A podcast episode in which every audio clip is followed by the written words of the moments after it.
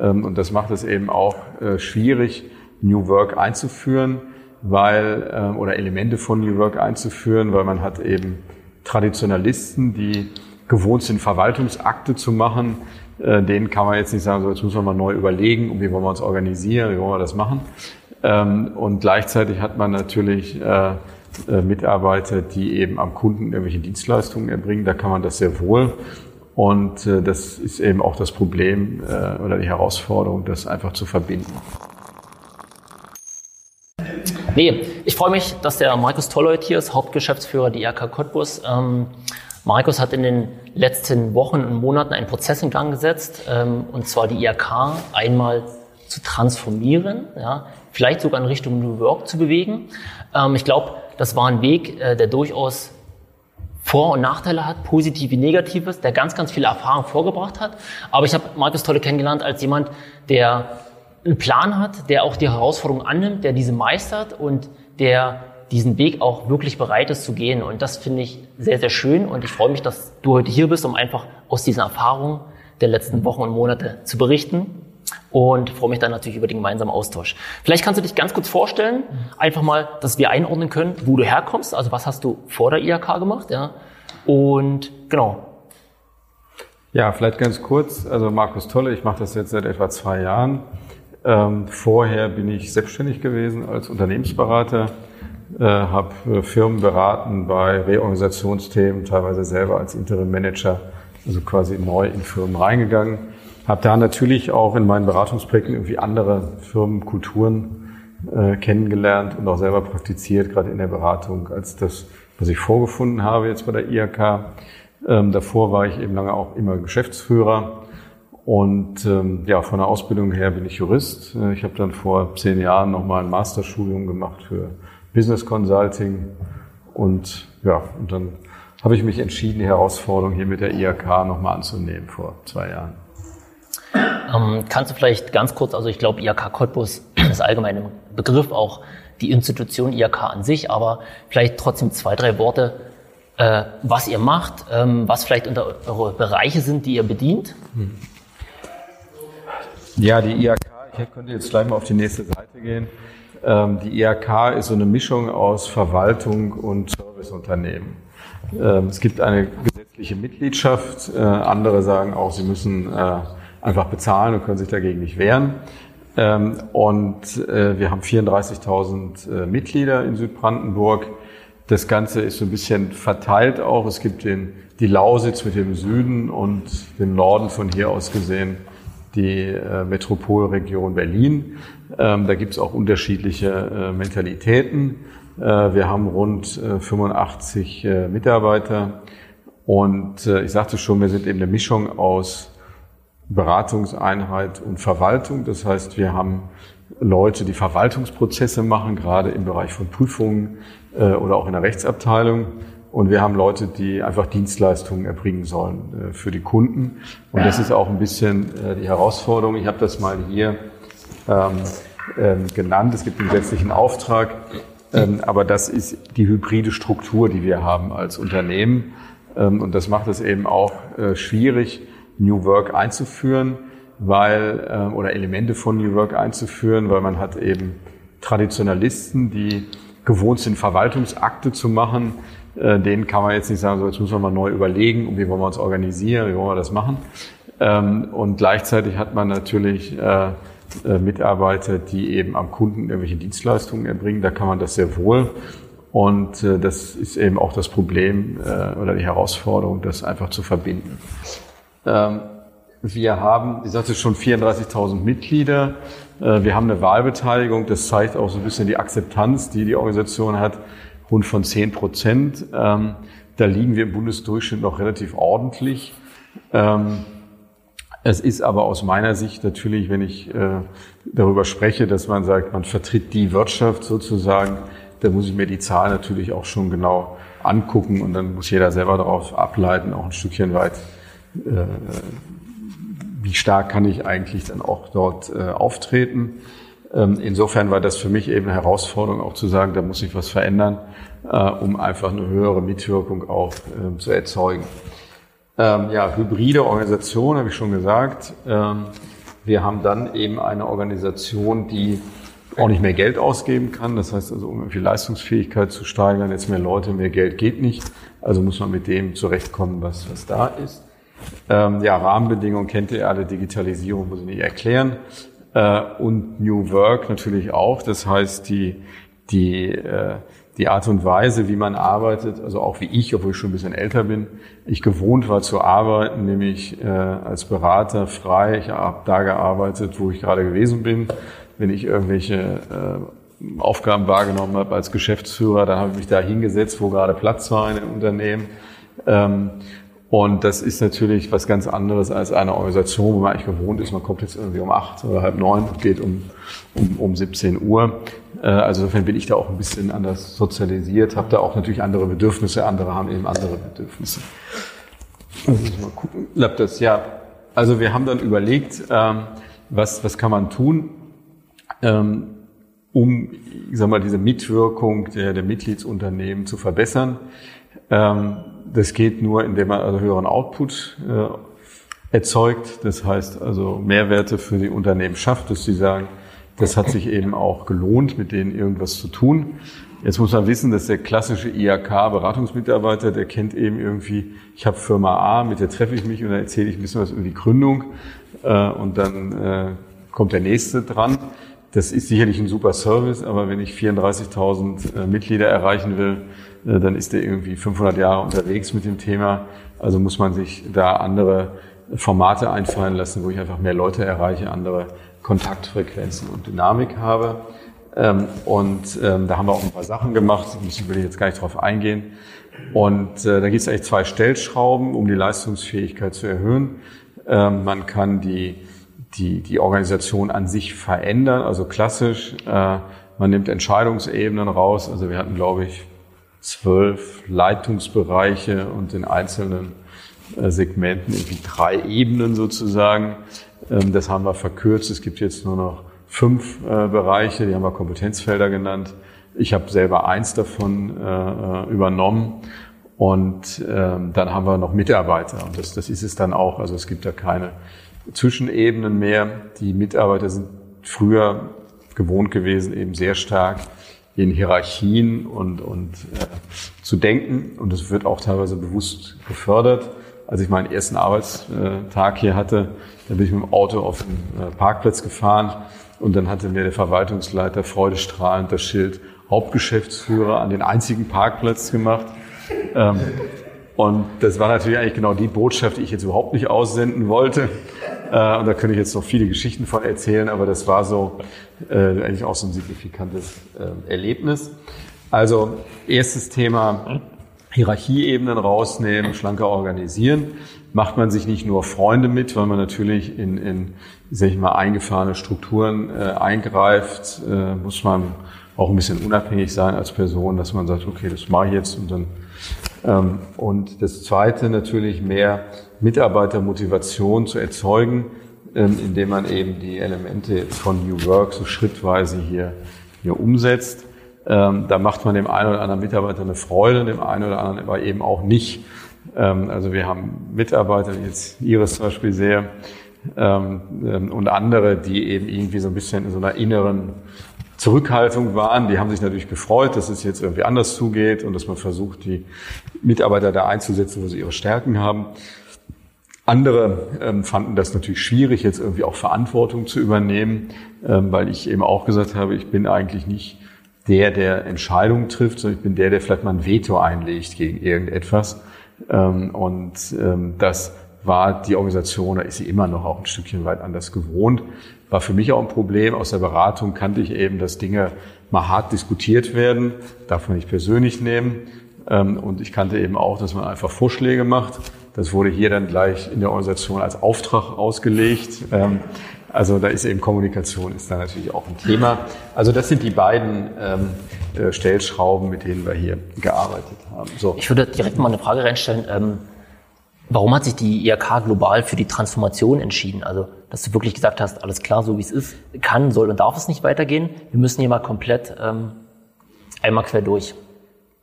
Naja, der, der Punkt war eben, dass man, erstmal hat man ja damals, als äh, ich sozusagen diese Position bekommen habe, gab es zwei Kandidaten, die auch für unterschiedliche sag ich mal, Herangehensweisen standen, also mehr für klassisch die Organisation weiterführen äh, in Richtung Veränderung und hat sich dann für mich entschieden.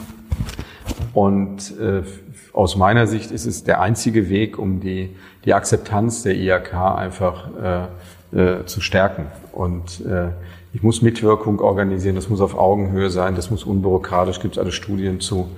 Ähm, und wie sowas funktioniert und was man da erreichen muss. Und ich bin da fest von überzeugt gewesen, dass das eben der richtige Weg ist. Und dann habe ich mich halt auf den Weg gemacht auch. Hm. Okay, genau. Vollzieher. Ja, wir sind hier, das ist natürlich bei jedem Unternehmen immer anders. Da gibt es keine ähm, klassischen, ein bisschen schon, aber ist bei jedem Unternehmen anders. Wir sind hier so vorgegangen, dass wir das in drei Phasen gemacht haben. Ähm, in der ersten Phase habe ich das Unternehmen halt kennengelernt und versucht zu verstehen auch die, die Mitarbeiter zu verstehen, also wer welche Stärken, Schwächen hat, wer wie wo eingesetzt werden kann. Ähm, und ich habe auch schon mal, sag ich mal, einige strukturelle Entscheidungen, die da eben auch in so einem Prozess erforderlich sind, äh, schon mal getroffen. Ähm, dann haben wir im zweiten Schritt ähm, versucht, diesen Veränderungsprozess über eine sehr starke Mitarbeiterbeteiligung zu machen. Das heißt, die Mitarbeiter ähm, durften sich Themen überlegen, die haben da Projektgruppen gebildet, durften Vorschläge machen, unter anderem eben auch zur Struktur und ähm, ähm zu ja, einzelnen Themen. Äh, am Ende war die Idee, dass sich jeder Mitarbeiter dort äh, eine neue, eigentlich seinen Job aussuchen konnte, also wo er arbeiten will, haben sehr wenige von Gebrauch gemacht ähm, und eben eine neue Struktur. Wir haben dann eben auch die entsprechenden ähm, Positionen ausgeschrieben intern, also diese fünf, eine war ja gesetzt, das war ich schon, die war schon da. Also vier Positionen haben wir intern ausgeschrieben, konnte sich jeder bewerben ähm, und dann haben wir diese Positionen besetzt. Kernelement dieser neuen Struktur ist, deshalb haben wir es auch nicht Geschäftsbereiche genannt, sondern Kompetenzfelder, dass eben der Leiter, also der Manager, früher wurden die nochmal mit LTR Punkt abgekürzt, ja. Also es ist ein Manager, der da sitzt, der muss eben das organisieren, der muss versuchen, die Stärken der Mitarbeiter, der muss die entwickeln und der muss also da einfach diese Ressourcen schaffen. Äh, das muss natürlich auch ein bisschen geübt und geschult werden. Und ähm, dann haben wir gesagt, wir möchten eigentlich gerne, dass so zwei Bedingungen erfüllt werden, dass jeder, der bei uns was macht, äh, nach Möglichkeit, das haben wir noch nicht ganz stringent umgesetzt, aber in zwei Kompetenzfeldern arbeitet, äh, damit er also zumindest mal auch andere Sachen kennenlernt. Ähm, wir haben dann gesagt, ähm, jeder soll irgendein Thema machen, was nach innen und was nach außen gerichtet ist, damit es also auch diesen Kundenkontakt gibt. Ähm, wir haben dann flankierend noch gesagt, dass wir unsere äh, Geschäftsstellen als Regionalcenter zu Coworking Spaces umbauen, äh, einfach um auch den Mitarbeitern bei uns mal so den Kontakt, wie das ist mit so einem Selbstständigen, der eben eine Steuererklärung ausfüllt und einfach den auch beim Kaffee mal zu treffen. Also einfach, um da so ein bisschen äh, auch anderen Input äh, zu generieren. Und ähm, wir haben das flankiert mit einer Mitarbeiterschulung. Also alle Mitarbeiter sind, haben mal so eine Basisschulung bekommen in Agilität, New Work, was bedeutet das alles, ähm, haben sag ich mal, die meisten sehr positiv aufgegriffen, die bisher noch nie geschult worden sind, haben das als Wertschätzung, Wertschätzung auch verstanden. Ähm, ja, bei einigen ist es halt schwer, wenn jemand eben lange eingefahren ist in so einer Struktur. Also kommen jetzt jemand, der, sag ich mal, ein gewisses Lebensalter, eine gewisse Erfahrung hat und sagen, es gibt New Work und jetzt organisieren wir das Thema selbst und überlegen, wie das geht. Ähm, da kommen schon ein paar Welten aufeinander. Man muss auch nicht jeden ändern, das muss man auch so sehen. Man muss dann eben auch ähm, mit dem leben, was da ist. Und wenn jemand eben gewisse Kompetenzen hat, dann muss man das eben auch tolerieren, dass er möglicherweise auch in einer anderen Form arbeiten will. Äh, das hat ja eben auch alles was mit, mit Motivation zu tun. Ja, und dann die, die äh, dritte Phase. Also wir investieren jetzt sehr viel in Mitarbeiterschulung natürlich, da machen wir sehr viel. Ähm, ähm, auch setzen wir jetzt Elemente um von, von selbstorganisierten Teams. Das mache ich dann auch selbst, ähm, wo wir dann reingehen und sagen, so jetzt überlegt euch mal, wer macht hier eigentlich welche Aufgaben, versucht eigentlich da eine gewisse Dynamik dann zu erzeugen. Ich will das nicht zu lange machen jetzt. Und die dritte Phase ist jetzt da, wo wir schon sind. Das ist dann die Stabilisierungsphase, also klassisch auch beim Change sozusagen erst die Bewegung organisieren, äh, dann die Entscheidung treffen, dann die Ruhephase, damit äh, die Organisation sich auch setzen kann. Und äh, ich bin natürlich auch jemand, der auch immer tausend Ideen hat und der muss auch mal ein bisschen eingebremst werden. Und insofern haben wir dann hier die, äh, die dritte äh, Phase, da haben wir eben, wir haben Leitbild erarbeitet und alles das, was man eben klassischerweise so macht. Wir haben dann auch das klassische Organigramm äh, weggelassen, wo also oben einer steht und dann kommt die nächste Ebene, kommt die nächste Ebene. Wir haben das dann in Form eines, eines Kreisdiagramms gemacht, äh, hat riesige Diskussionen äh, teilweise im Ehrenamt gegeben, weil die haben sich da nicht wiedergefunden. Ähm, wir haben gesagt, wir wollten einfach symbolisieren damit, dass die halt miteinander arbeiten sollen und dass es eben genau diese Hierarchien nicht gibt und diese Kommunikation in Silos und diese ganzen Geschichten. Und äh, deshalb haben wir jetzt auch für die, sag ich mal, Mitglieder, denen das jetzt nicht so gut gefällt, haben wir gesagt, wir machen natürlich auch ein klassisches Organigramm, wo die sich dann auch alle wiederfinden. Ähm, aber das ist das eben, was wir hier nach innen kommunizieren. Wie gesagt, wir haben das in diese fünf Bereiche, vielleicht letzte Bemerkung gemacht, wir haben ein Zukunftsfeld, das ist das, was ich mache. Äh, da ist Personal und Geld natürlich drin, aber eben auch Zukunftsthemen wie Digitalisierung. Ähm, da haben wir alle die ganzen Verwaltungsprozesse zusammengefasst, das heißt jetzt Recht sichern, ähm, aber da ist eben alles drin, was irgendwie mit Recht zu tun hat, mit Prüfungen zu tun hat, wo halt wirklich hoheitliches Handeln, sage ich mal, drin ist. Dann haben wir ähm, so einen Bereich, der heißt Unternehmen begleiten. Da sitzen eigentlich alle Fachleute drin. IHK hat sehr viele Fachleute. Ob das zum Thema Handel ist, zum Thema Umwelt ist und so weiter, gibt es halt überall extrem gut ausgebildete Spezialisten, die auch ein super Wissen haben. Und äh, die haben wir speziell in einem äh, Kompetenzfeld zusammengefasst. Wir haben in einem Kompetenzfeld alles, was mit Menschen unterstützen. Äh, Bildung ist noch nicht hundertprozentig stringent äh, gemacht. Äh, insbesondere haben wir die, die Verwaltungsabteilung abgeschafft. Also es gibt klassischerweise in Behörden immer eine Abteilung Verwaltung, wo dann sozusagen die Ressourcen gemanagt werden. Das haben wir abgeschafft, gibt es bei uns nicht mehr ähm, sondern wir haben Restservice, den haben wir jetzt hier reingepackt, beim Menschen unterstützen. Das heißt, die sind dafür da, den Mitarbeitern fünftige Arbeitsbedingungen zu schaffen und die sind nicht dafür da, quasi über dieses Zuteilungsinstrument Macht äh, und, und Steuerung auszuüben. Und das Letzte ist ja, wir sind eine Flächenkammer, das heißt, wir haben vier Regionalcenter, ähm, das haben wir Mitgliederbetreuung genannt, um also sehr nah an den Kunden zu sein. Da haben wir auch ähm, das entsprechend organisiert. Bei den Führungskräften habe ich geguckt, dass es eben eine Mischung ist aus jungen Leuten, äh, äh, aus, aus Erfahrenen, auch mit unterschiedlichen äh, Charakterprofilen. Also ich bin jemand, der schon sehr agil und immer versucht, irgendwie Dinge voranzutreiben. Der braucht dann Leute, die äh, auch mal sagen, so jetzt, jetzt reicht's mal, jetzt muss man eine Pause machen, die einfach ein bisschen integrativer sind auch ähm, ähm, und manchmal vielleicht auch auf der analytischen Seite dann Stärken haben, sagen wir, halt, das muss jetzt mal richtig durchdenken. Ähm, und ähm, damit wollen wir eben zeigen, dass so eine Organisation eben auch alle Charaktere eben ähm, benötigt, also nach dem sogenannten Disk-Profil, was man eben alles braucht. Und das haben wir versucht, hier so ein bisschen äh, abzubilden. Ja, das vielleicht mal als, als Einstieg. Ich hoffe, es war jetzt nicht zu lang. Gab es für dich eine, eine Alternative, sagen wir die IAK, einfach so, wie du sie übernommen hast, weiterzuführen? Ähm, also ich muss sagen, ich hätte ja, ich komme ja wie gesagt aus der, aus, aus der Beratung, ich hatte Aufträge. Äh, also mich hat es gereizt zu zeigen, dass man aus, sag ich mal, so einer Organisation was Modernes machen kann. Äh, wenn ich diese Chance dann nicht gehabt hätte, dann hätte ich die Position nicht angenommen. Okay, also du bist mit dem klaren Auftrag reingestartet, die AK zu wandeln in den nächsten Jahren.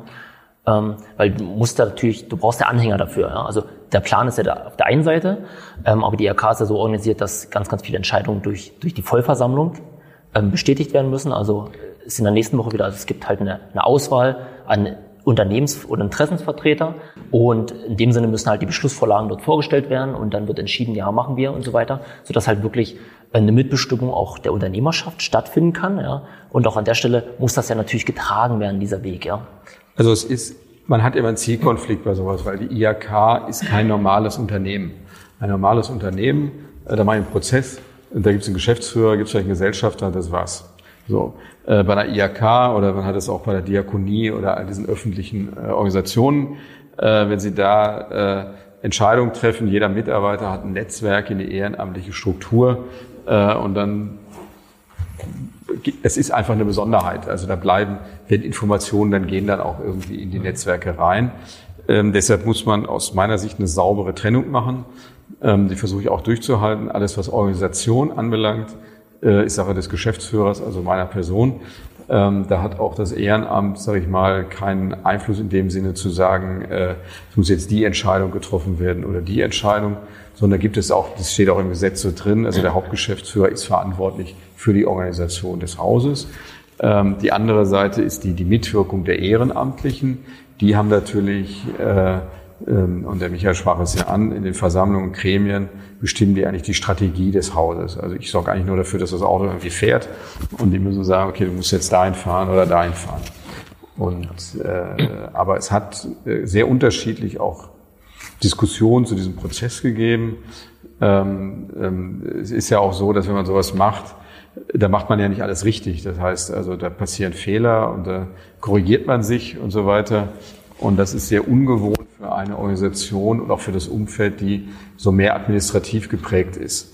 Ja, also dieses, sag ich mal, Rapid Prototyping irgendwie, ähm, das ist da nicht ganz verbreitet, sondern äh, es wird sozusagen alles durchdacht. In der Verwaltung ist es so, wenn ich da von, von zehn Entscheidungen neun richtige treffe, dann sagt mir einer 20 Jahre lang, aber eine falsche Entscheidung hast du getroffen. Ähm, und äh, in der Wirtschaft ist es eben, dass man sagt, super, du hast von zehn Entscheidungen hast du neun richtige getroffen. Und das ja. ist so ein bisschen das Spannungsfeld, in dem man sich da bewegt. Wir haben das vorgestellt, was wir machen wollen, natürlich. Äh, ähm, aber wir haben keinen, anders als zum Beispiel die IAK in Bochum, die haben das anders gemacht. Die sind einen ähnlichen Weg gegangen wie wir ähm, weil natürlich viele IHKs jetzt schon merken, das geht so nicht weiter. Ähm, aber die haben einen sehr starken Beteiligungsprozess auch des Ehrenamtes gemacht. Ja. Ähm, das haben wir, ähm, ist bei uns so nicht gewesen. Wir haben informiert, aber wir haben doch das sehr, sag ich mal, für uns gemacht. Aber die andere Hälfte, die dazugehört, ist eben der Beteiligungsprozess auf der Strategieseite. Und der muss jetzt folgen, auch von den, von den Ehrenamtlichen. Ja, ja Punkt. Kommt direkt eine Frage rein, Enrico.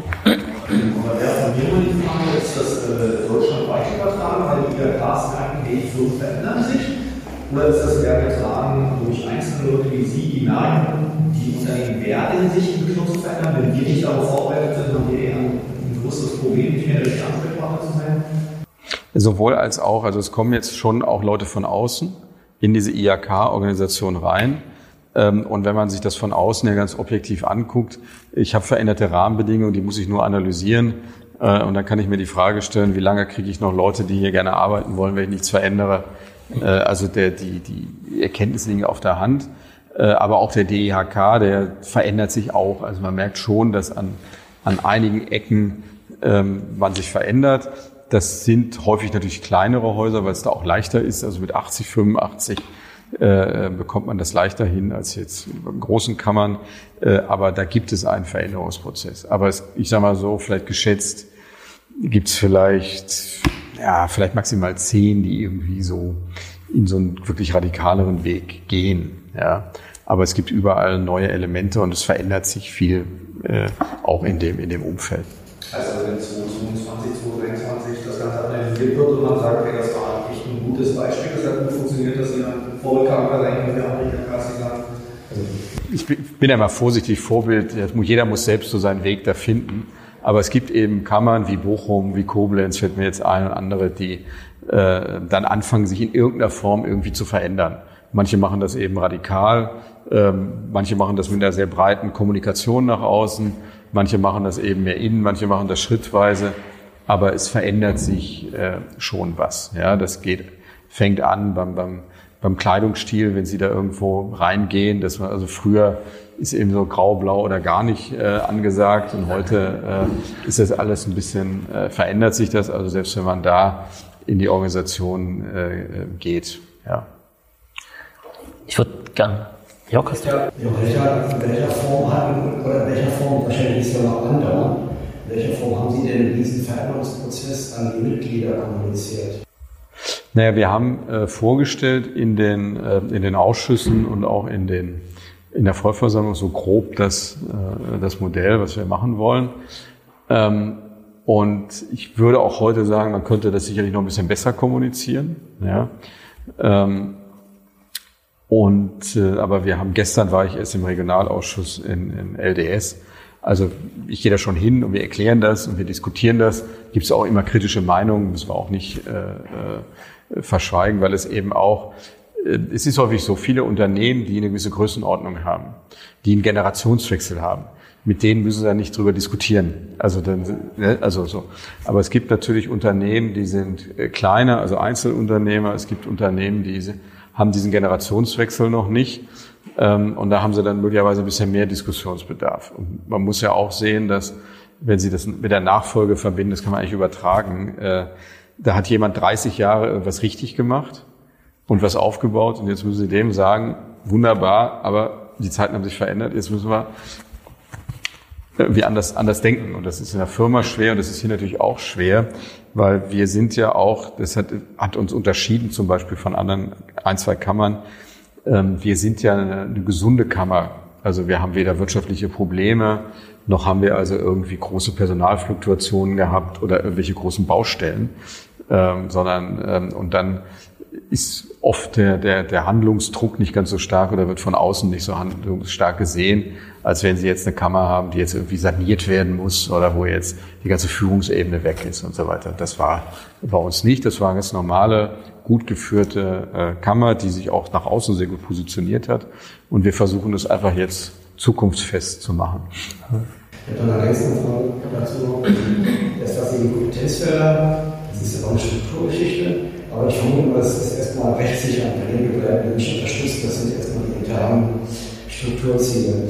Aber ähm, nach außen hin die Frage ist, wie weit wird das jetzt nachher, weil es ein bisschen, bisschen außen die Wahrnehmung. Ähm, weil ich jetzt nochmal recht interessiert, weil ich, das, das ist beim Ostenteil vor der Abteilung X, zu der kann ich jetzt gehen.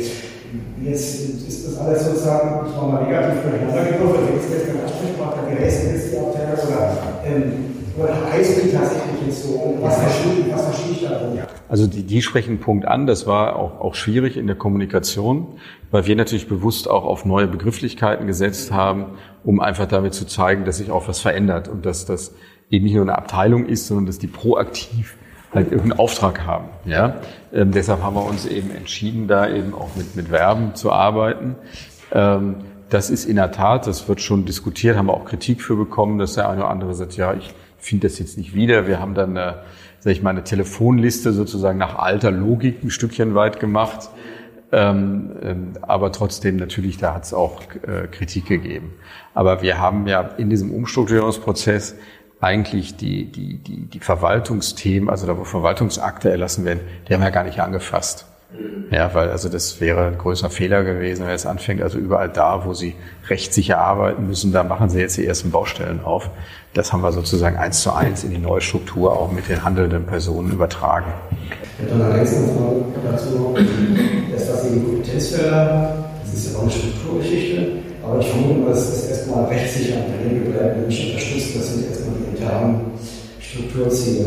Aber ähm, nach außen hin die Frage ist, wie weit das jetzt nachher, weil es ein bisschen, bisschen außen die Wahrnehmung. Ähm, weil ich jetzt nochmal recht interessiert, weil ich, das, das ist beim Hospital vor der Abteilung X, zu der kann ich jetzt gehen. Jetzt ist das alles sozusagen, ich war mal negativ durcheinander gewürfelt, jetzt ist der Ansprechpartner gewesen, ist die Abteilung oder, ähm, oder heißt die tatsächlich jetzt so? Ich würde ich würd die Frage direkt noch ergänzen. Also das eine ist ja die Außenkommunikation. Also es findet ja immer Außen- und Innen statt. Ja. Ganz speziell auch, wie hat die Innenkommunikation stattgefunden? Also wie haben die Mitarbeiter das mitgenommen? Ja. Ähm, plus gleiche Frage natürlich, äh, was ist was ist mit der, was ist mit der Management-Ebene passiert? Ja? Ähm, wie haben die diesen Prozess aufgenommen? Also vielleicht erstes Thema Kommunikation. Ja, Sie haben recht. Ähm, würde ich auch beim nächsten Mal noch ein bisschen anders machen. Ja? Äh, ist aber immer auch eine Frage der Ressourcen, die Sie haben.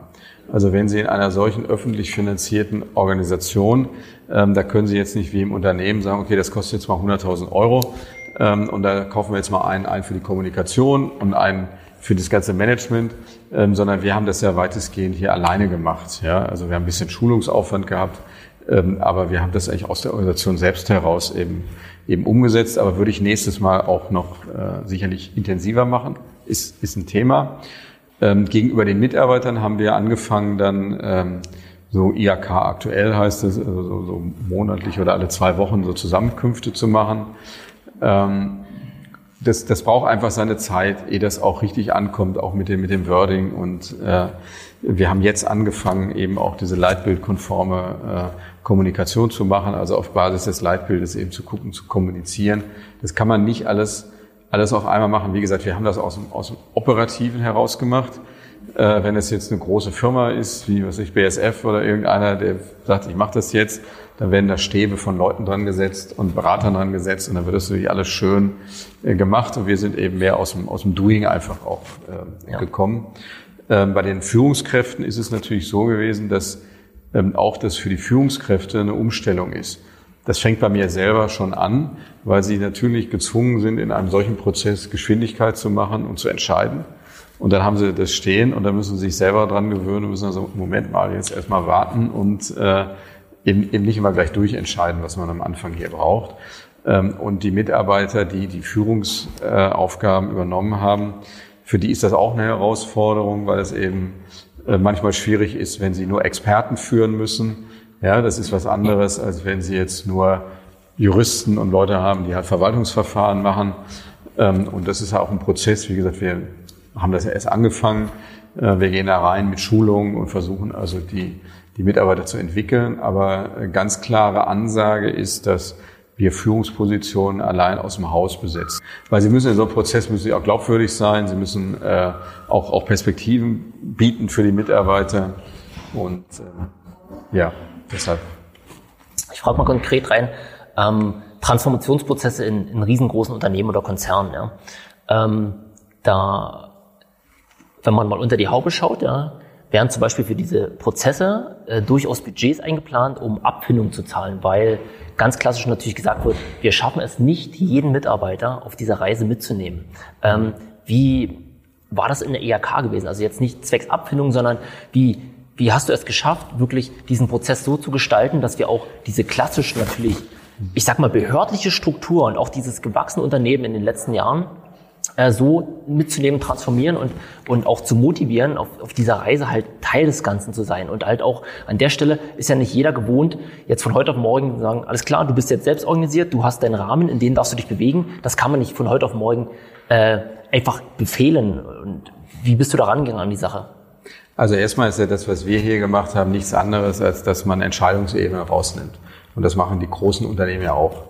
Das heißt, äh, es geht eigentlich immer an das mittlere Management. Wenn man sagt, man hat unten die Leistungsträger, die sind am Kunden äh, und dann braucht man halt Management darüber, aber man braucht nicht diese Zwischenebene. Und das macht jetzt Mercedes, also alle versuchen diese am mittleren Management äh, eben was zu machen, aber wir haben natürlich keine, keine Abfindung jetzt kalkuliert, aber es ist so, dass sie auch in solchen Prozess auch Menschen verlieren, die sagen, ich möchte halt aus welchen Gründen auch immer ähm, nicht arbeiten in einer solchen Struktur. Also entweder ähm, habe ich halt eine andere Motivation gehabt, dort mal einzusteigen, oder ich möchte für mich einfach ein anderes Arbeitsumfeld haben.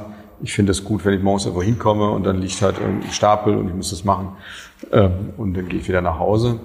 Ähm, das Zweite ist, dass wir versucht haben, ob es immer gelungen ist, Führung auch nochmal sauber äh, zu definieren. Also für viele ist Führung, ich habe Mitarbeiter. So und äh, danach wird äh, so die Wertigkeit sozusagen auch der eigenen Person definiert. Und wir haben das in den auch in den Trainings, die wir da gemacht haben, versucht auch den Leitungskräften klarzumachen, dass es verschiedene Arten von von Führung gibt. Ja, also klar, klassisch, ich habe Mitarbeiter, aber als Experte habe ich auch eine Führungsaufgabe, auch wenn ich jetzt keinen direkten Mitarbeiter habe. Ähm, aber ich habe ähm, zum Beispiel wie der Herr Krause hier bei uns, aber ich habe äh, eben super viel Wissen und dann führe ich natürlich über die Fachlichkeit und greife punktuell auf Mitarbeiter zu. Und das haben wir versucht eben auch ähm, in, in, eben zu entwickeln, dass es eben verschiedene Arten von Führung gibt. Ich kann ein Projekt machen, da habe ich auch eine Führung für die Projektleitung. Das wegzunehmen von diesem klassischen, ich habe jetzt drei Leute und äh, das, das ist meins. Aber das, das ist ein Prozess, das muss man auch verstehen weil aus, aus Sicht des Mitarbeiters, da hat sich jemand eine Position erarbeitet über 10, 20 Jahre und da kommt jetzt einer von außen und sagt, ja, aber was machen wir jetzt anders? Brauchen wir nicht mehr so in der Form. Ja? Ähm, das ist dann für den einen oder anderen eben auch ja. schwierig. Ähm, aber es ist eben aus Sicht der Organisation, denn als Geschäftsführer haben Sie Verantwortung für die gesamte Organisation, dass sie zukunftsfähig ist. ist es unverzichtbar. Sie müssen den Weg gehen. Man versucht das abzupuffern, man versucht das fair zu machen, man versucht das transparent zu machen. Äh, und trotzdem wird es immer Leute geben, die sagen, nee, fand ich jetzt nicht gut. Ich würde mal gern zwei, zwei Worte in, in die Runde bringen, auch ohne konkrete Frage, und zwar Agilität und Digitalisierung. Welchen Stellenwert haben diese beiden Fähigkeiten, Eigenschaften, ähm, Prozesse, Gesellschaftsformen, was auch immer? Also wie wichtig ist das, äh, um halt wirklich eine, eine Unternehmung adäquat in die Zukunft entwickeln zu können? Ich bin jetzt kein Digitalisierungsexperte, ja. Ähm, aber ich sage jetzt mal auf unsere Organisation bezogen, ist ja, äh, wenn wir Digitalisierungsprojekte machen, ähm, das, das wissen, wisst ihr ja selbst alle, dann hat das ja, ist das ja nicht nur, dass jetzt irgendwie eine Technik da ist, sondern es hat ja Einfluss auf die, äh, auf die Arbeitsform, auf die Prozesse und so weiter. Und ähm, bei uns ist halt der Vorteil, dass die Mitarbeiter, die da eben, sag ich mal, entlastet werden bei so einem Thema, wie gesagt, wir sind da, könnten da schon ein bisschen weiter sein, die werden halt nicht entlassen, sondern die machen halt andere Aufgaben. So, das ist auch nochmal ein Unterschied zum, zum anderen Unternehmen vielleicht. Also insofern ist da natürlich an der Stelle Stabilität. Ähm, ähm, also Agilität ähm, finde ich extrem wichtig in der Organisation und ist mir eben auch aufgefallen, dass das äh, eben in einem so traditionellen Haus ja bevor man eben irgendwie loslegt, wurde das früher mit ganz vielen Menschen irgendwie noch besprochen, die äh, eigentlich auch nicht am Unternehmen und am Markt waren, aber irgendwie dann Bedenken hatte und dann entsteht so eine, ich würde es mal formulieren, fast so eine Scheinwelt. Also man beschäftigt sich damit irgendwas und es wird dann irgendwie analysiert, aber es ist eigentlich gar nicht real am, am, am Kunden und am Bedarf. Ähm, und äh, das hängt eben auch mit, mit äh, Hierarchien zusammen, dass dann eben nicht direkt kommuniziert wird. Da kommuniziert ja nicht A mit B, die das eigentlich müssten, sondern dann wird über B und über C und D noch kommuniziert, weil der jetzt gerade der Vorgesetzte ist. Äh, und deshalb ist Agilität natürlich extrem wichtig. Dazu gehört eben auch die, die, die Kultur, dass man auch Fehler verzeiht, dass man eigentlich von Fehlern, wir haben das jetzt ja in dem einen Workshop auch gesagt, eigentlich gar nicht mehr spricht, sondern gesagt, es gibt eine Version Null sozusagen und von da aus wird weiter gearbeitet äh, und, äh, und nicht gesagt, ja, da ist jetzt irgendwas Fehler in dem Sinne gibt's eigentlich nicht. Ja. Und, und diese Kultur, die muss eben auch verankert werden in so einem Haus. Und in so einem Haus, wo traditionell nicht immer jeder sich noch dran erinnern kann, wer vor fünf Jahren oder zehn Jahren, also irgendwie mal, ich glaube bei dir war es ein Glas nicht befüllt hat. Glas Wasser aus dem Referenten bei einer Veranstaltung fehlte. Also das ist einfach, ja, die Fehlerkultur war früher eine andere Richtung, das müssen die Leute erst mal lernen. Äh, dass man wegen sowas nicht mehr zwangsläufig im Startbericht kriegt, sondern dass man einfach weiß, da ist noch was anders machen. Was denkst du, wie lange so ein Prozess dauert? Schwer zu sagen, aber ähm, es hängt ja auch davon ab, wie, welchen Erfüllungsgrad man da sieht. Ja. Ähm, aber ich denke mal, gerade in so einem Haus über unserem, also wir haben jetzt zwei Jahre irgendwie durch, ähm, ehe das richtig auch, auch verinnerlicht ist, ehe es auch, sag ich mal, auch in den mhm. ehrenamtlichen Strukturen so angekommen ist, wie es ankommen muss, kann man sicherlich nochmal zwei, drei Jahre rechnen. Ja, und das, das, das muss sich stabilisieren. Und wie gesagt, das ist was anderes als im Start-up oder im, im Unternehmen, wo ich auch noch einen anderen Druck habe. Da habe ich den Kostendruck, da habe ich den Erlösdruck, da habe ich eine ganz andere Notwendigkeit, die ich da organisieren kann, als jetzt äh, in, in, in unserem Haus.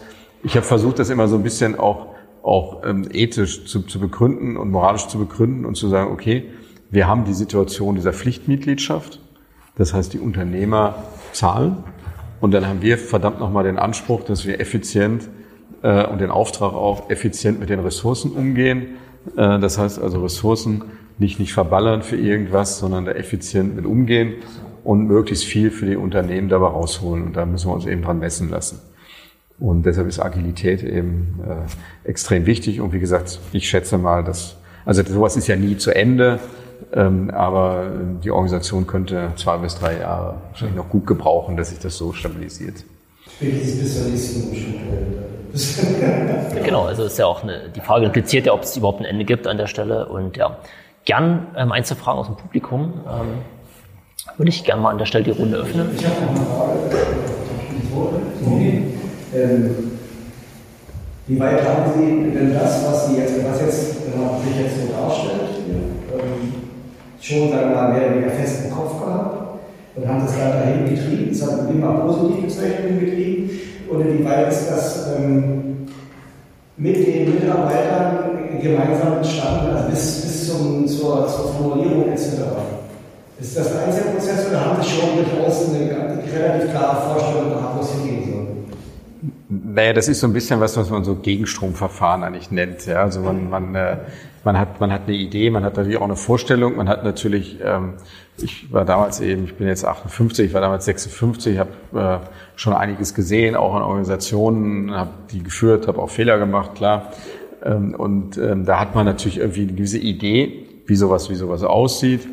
Ähm, ähm, man hat eben auch den Unterschied zu so mittelständischen Unternehmen. Das war bei uns zum Beispiel so, dass es eben als mittelständischer Geschäftsführer habe ich eben sofort den Zugriff auf den, der die Finanzen hat und das Personal hat.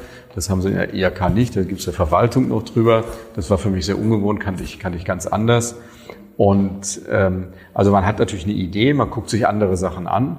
Also ich habe mir natürlich auch, auch andere Kammern angeguckt, andere Organisationen. Ähm, ich hatte ein Erlebnis, ähm, ich war mal Geschäftsführer von verschiedenen Pflegeeinrichtungen und ähm, habe eigentlich davon überhaupt gar keine Ahnung.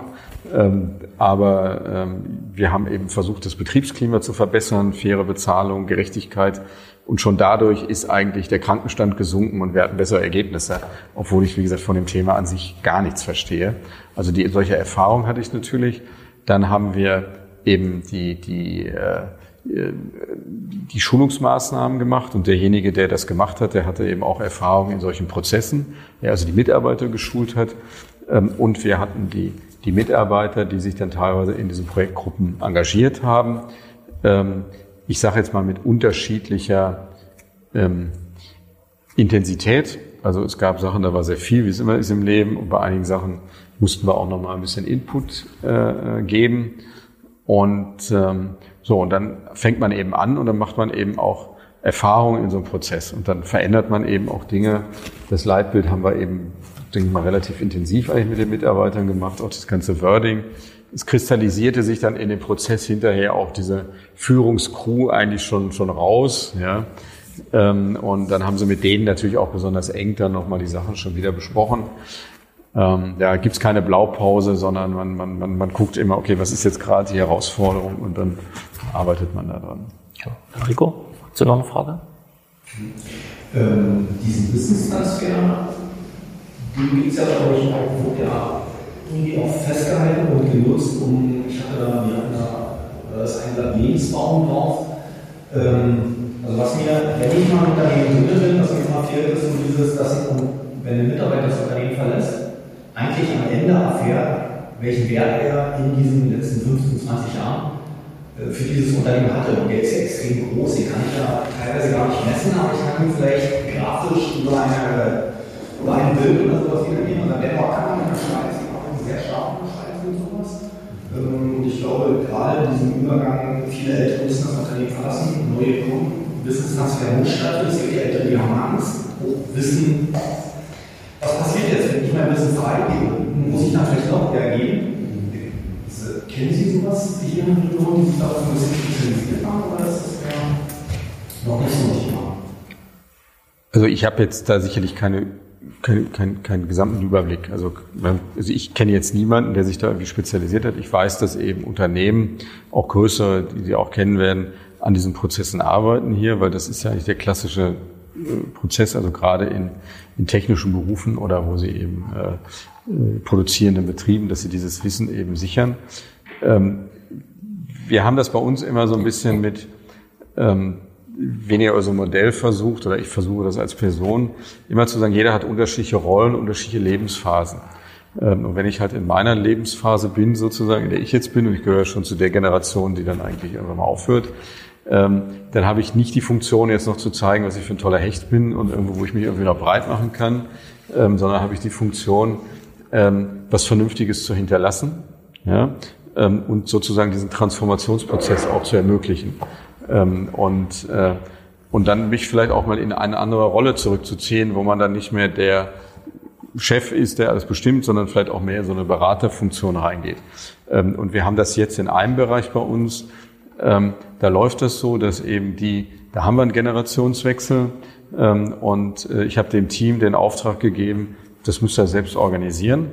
Ja, also wie, wie ihr das machen wollt, in welchen, welchen Prozessen wer euch dabei unterstützen soll, wie, wie der Ablauf ist, äh, habe ich gerade heute jetzt von denen da den Vorschlag bekommen.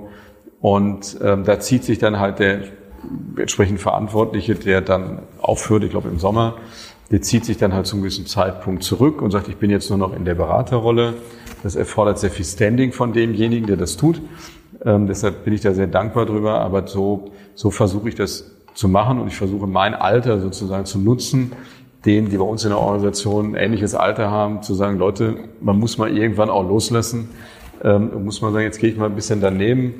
Ähm, und, und das macht ja auch zufrieden sozusagen, wenn ich, wenn ich rausgehe und sage, so, ich habe da irgendwas hinterlassen ähm, und wir verbringen alle Lebenszeit in, in den äh, dort, ja, und äh, ich auch. Ich möchte die auch irgendwo verbringen, wo ich gerne jeden Tag hinkomme ähm, und die anderen auch. Und so muss man das eben sehen. Und ähm, ja, deshalb versuche ich das den, den Mitarbeitern eben, die mein Lebensalter haben, so eben auch klar zu machen. Aber es ist eben sehr unterschiedlich. Ähm, ich habe in meiner Biografie sehr häufig mal was Neues gemacht und irgendwo mal als Chef irgendwo gesessen und dann habe ich wieder als Berater daneben gesessen und hatte unterschiedliche Rollen.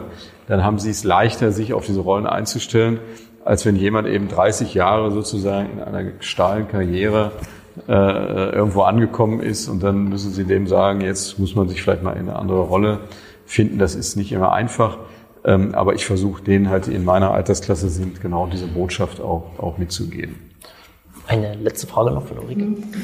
Diese ähm, Erfahrung, die ihr gesammelt habt in diesem Prozess und auch die Fehler, die ihr eingestanden habt und das, was ihr sozusagen beim nächsten Mal anders machen wollt, wie können denn vielleicht Unternehmen der Region davon profitieren, die möglicherweise Ähnliches vorhaben? Ja? Gibt es da eine Art Leitfaden, Prozessleitfaden genau für, für diesen Prozess der Agilität, wo quasi andere andocken können, wo ihr ein Best Practice seid, ähm, wo sie sich quasi die, die Lernaufgaben abschauen können und das ähnlich oder besser machen können? Also wir haben es jetzt, wir versuchen das jetzt durch solche Workshops zu machen. Ähm, das ist natürlich so ein bisschen hands-on-mäßig, weil man eben ja einfach nur die Erfahrung transportiert, ähm, die man gemacht hat oder die man macht. Ähm, wir haben jetzt auch für unsere Vorversammlung ja auch noch einen Workshop. Aber wir haben es nicht aufgeschrieben, nein. Also das. Aber es wäre spannend, Formate zu finden, wo man sowas bestätigen kann, dass man irgendwo in Erfahrungsaustausch tritt, ob mit irgendwelchen regelmäßigen Veranstaltungsformaten, äh, über Netzwerk etc., dass man diese Prozesse auch also, dass wir das, was wir im Prozess erfahren haben, man vielleicht auch sagen kann, noch eine blutige Nase geholt, äh, da können eventuell die Unternehmen von profitieren, dass man da irgendwo einen Austausch Genau, also, ja, also die Frage ist ja, ob es für die, für die Transformation eine Blaupause überhaupt gibt, ja. Aber auf jeden Fall ist ja ganz spannend, wenn man Erfahrung gemacht hat, dass man die halt miteinander austauscht, weil das ist halt der Schritt, da muss ja nicht der Zweite sich auch die blutige Nase an dieser Stelle holen. Ja? Und die Frage natürlich, wie lässt sich dieser Prozess projizieren auf kleine Unternehmen, Startups, ja, die vielleicht in sich schon agiler sind, auf, auf größere Unternehmen? Also wie ist da die Bandbreite und wie sind die einzelnen Erfahrungen? Also das ist natürlich sehr, sehr spannend, ja. Ähm, aber das nehme ich halt auch so mit, ähm, mit der Frage, wie können wir das halt wirklich auch nach außen geben, ja, ohne dass wir eins zu eins reingehen, sondern die Erfahrung halt zusammentragen, daran lernen, ja, aus, auch mit diesen Erfahrungsbaum ist ja nicht nur intern, ja, welche Erfahrungen wurden gemacht, sondern wie kann ich das in sich in unserer Region weitertragen und mich da halt vernetzen an der Stelle. Genau. Ich würde gerne an dieser Stelle abschließen, der Zeit wegen. Ähm, vielen Dank für, für die Ausführungen. Ja. Ich glaube, wir hätten noch ganz, ganz viele Fragen, um auch die nächste Stunde locker noch äh, miteinander zu sprechen. Äh, genau, ich bedanke mich für die Fragen, dass ihr zugehört habt. Ähm, vielen Dank für die Ausführungen und ich würde vorschlagen, wir gehen ganz kurz, so zwei, drei Minuten in eine Kurzpause und würden dann das, was wir ja, ja doch, oder wo wir reinschnuppern durften, einfach mal reflektieren.